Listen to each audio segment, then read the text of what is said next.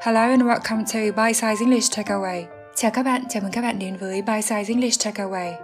Trong tập này, như các bạn đã thấy trên tựa đề, chúng ta sẽ tìm hiểu 5 cách nói thông dụng với từ had.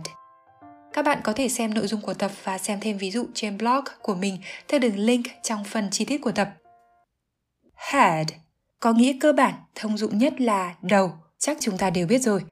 Cụm từ đầu tiên với từ had mà mình muốn nói tới đó là cụm từ clear once had. Động từ clear có nghĩa là làm thông thoáng, giải tỏa. Once ở đây là từ hạn định sở hữu như my, your, her, vân vân, tùy vào việc chúng ta nói về ai. Chẳng hạn như clear my head. Clear my head chính là giải tỏa đầu óc, làm cho đầu óc thông thoáng, khiến cho đầu óc nhẹ nhõm. Ví dụ, I needed some time alone to clear my head, so I turned off my phone. I needed some time alone to clear my head. Mình cần chút thời gian một mình để giải tỏa đầu óc.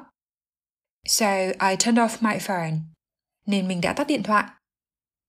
Lấy ví dụ khác từ một bài viết trong tháng trước trên tạp chí Vogue về Photo Diary, nhật ký bằng ảnh của một đạo diễn phim biên kịch người Mỹ mình trích caption chú thích của một trong các bức ảnh. I was nervous and during our downtime went to take pictures in order to clear my head. Downtime Downtime là thời gian nghỉ, thời gian giải lao. I was nervous. Tôi thấy căng thẳng. And during our downtime, went to take pictures. Và trong lúc giải lao, bèn đi chụp ảnh. In order to clear my head cho đầu óc thông thoáng. Tiếp theo, chúng ta có cụm từ off the top of my head. Off the top of my head. Off the top of my head. Tương tự như cụm từ đầu tiên ở cụm từ này, my head, có thể thay thành your head, her head, vân vân, tùy vào việc chúng ta nói về ai. Trước hết mình muốn lưu ý hai chỗ phát âm với hai từ off và từ of. Hai từ này hơi giống nhau về cả cách viết và cách phát âm nên các bạn lưu ý một chút. Thứ nhất, từ off, o, f, f, viết với hai chữ f. Từ này có âm cuối là f. Đây là phụ âm vô thanh, khi phát âm tạo ra hơi gió. Off, âm cuối nhẹ như là thở ra. Off. Còn từ o, f, viết với một chữ f thì tuy viết là F nhưng đây là âm V. V. V. Đây là phụ âm hữu thanh, khi phát âm thì nghe rõ tiếng và sờ lên cổ họng thì có thể thấy rung nhẹ. V. Từ thứ hai này thì chúng ta đọc là of hay of, nhưng thường thì là of. Lưu ý thứ hai là từ of, of hay of, đứng trước phụ âm am ở từ my of my head. Khi đứng trước phụ âm như vậy và khi đọc nhanh thì âm v thường được lược bỏ. Of đọc thành a. Top of my head thành top of my head. Đây là một trường hợp nuốt âm hay lược bỏ âm khi nói nhanh. Mình có nói đến trong tập về lược bỏ âm elision hồi tháng 10 năm ngoái. Nếu chưa nghe, các bạn có thể tham khảo thêm. Top là đỉnh, the top of my head là đỉnh đầu của tôi. Cụm từ off the top of my head có thể hiểu theo hai ý. Thứ nhất, thường dùng để nói tới suy nghĩ, ý tưởng hay nhận định mà bạn đưa ra ngay ở thời điểm nói mà không cần suy nghĩ kỹ, không cần tìm hiểu hay cân nhắc từ trước. Off the top of my head, bật ra khỏi đầu, ngay trong đầu tôi lúc này. Ví dụ, một bài viết trên Sky News của Anh đưa tin Sir Jeff Hurst, cựu cầu thủ bóng đá Anh, sẵn sàng hiến tặng não cho nghiên cứu bệnh sa sút trí tuệ hay bệnh giảm trí nhớ. Ông nói phải bàn trước với vợ nhưng cũng nói thêm. Off the top of my head, I don't see any reason why I shouldn't donate my brain. Động từ donate, donate có nghĩa là hiến tặng. Off the top of my head, ngay trong đầu lúc này. I don't see any reason why I shouldn't donate my brain. Tôi thấy không có lý do gì tôi lại không nên hiến tặng não của mình. Thứ hai, off the top of my head còn được dùng để nói tới kiến thức thông tin nhớ sẵn nằm sẵn trong đầu. Ví dụ hai người nói với nhau. Do you know Tim's number?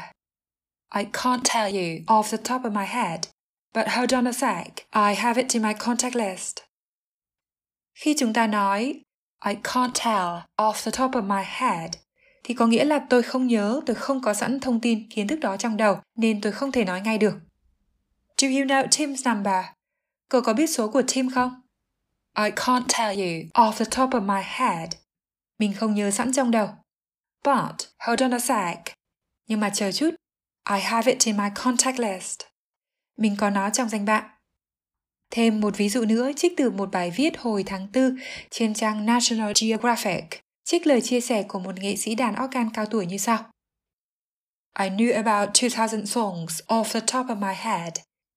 I knew about 2,000 songs off the top of my head. Tôi thuộc nằm lòng khoảng 2.000 bài hát.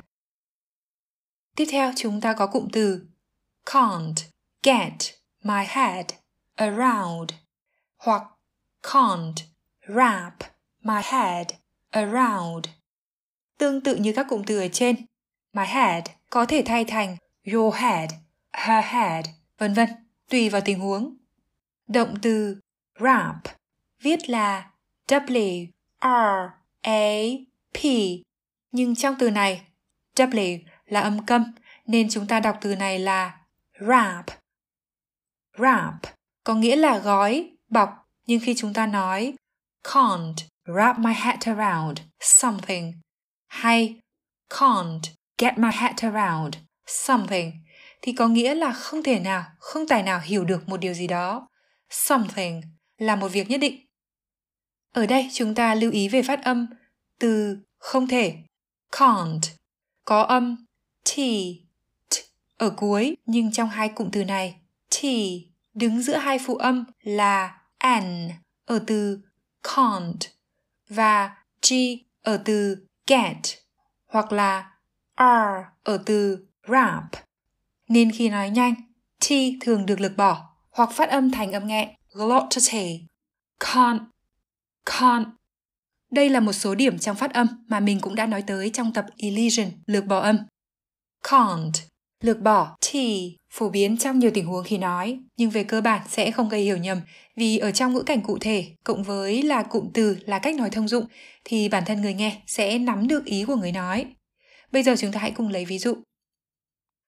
I can't wrap my head around the ending of the film. I can't wrap my head around the ending of the film. Mình không tài nào hiểu được kết thúc của bộ phim.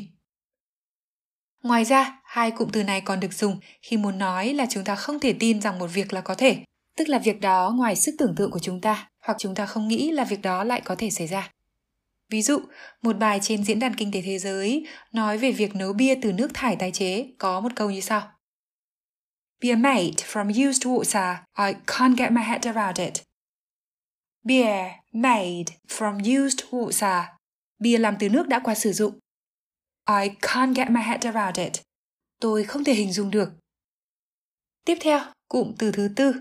Give someone a heads up. Heads up với từ head viết dạng số nhiều. Heads up có nghĩa là lời cảnh báo hoặc thông báo trước về một việc sắp xảy ra, thường là để người được báo chuẩn bị sẵn tinh thần. Heads up là từ informal nhưng được dùng cực kỳ phổ biến trong hầu như mọi tình huống. Give someone a heads up là báo trước cho ai về một điều sắp xảy ra. Ví dụ, một bài viết trên trang ESPN trích tin nhắn một cựu cầu thủ bóng rổ Mỹ nhận được từ quản lý của đội. I wanted to give you a heads up. We might not be playing today. I wanted to give you a heads up.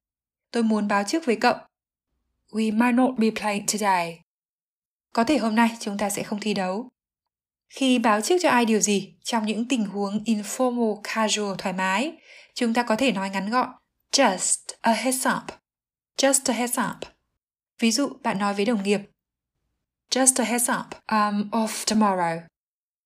Just a heads up, um, I'm off tomorrow. Báo trước là mai mình nghỉ nhá. Và cuối cùng, chúng ta có cụm từ do my head in. Do my head in. Head in Đọc nhanh thì nối âm thành heading. Khi bạn nói là một thứ gì đó hay một ai đó, do my head in thì có nghĩa là người đó, thứ đó hay việc đó khiến cho bạn thấy bực bội, khó chịu, cảm giác không thể chịu được hay muốn phát điên. Cụm từ này là cách nói informal và đặc trưng trong tiếng Anh Anh, có thể không thông dụng ở nước khác nhưng người Anh thường sử dụng. Cá nhân mình cũng có lúc dùng và đọc tin tức thì cũng thấy, nên là mình cũng muốn chia sẻ lại.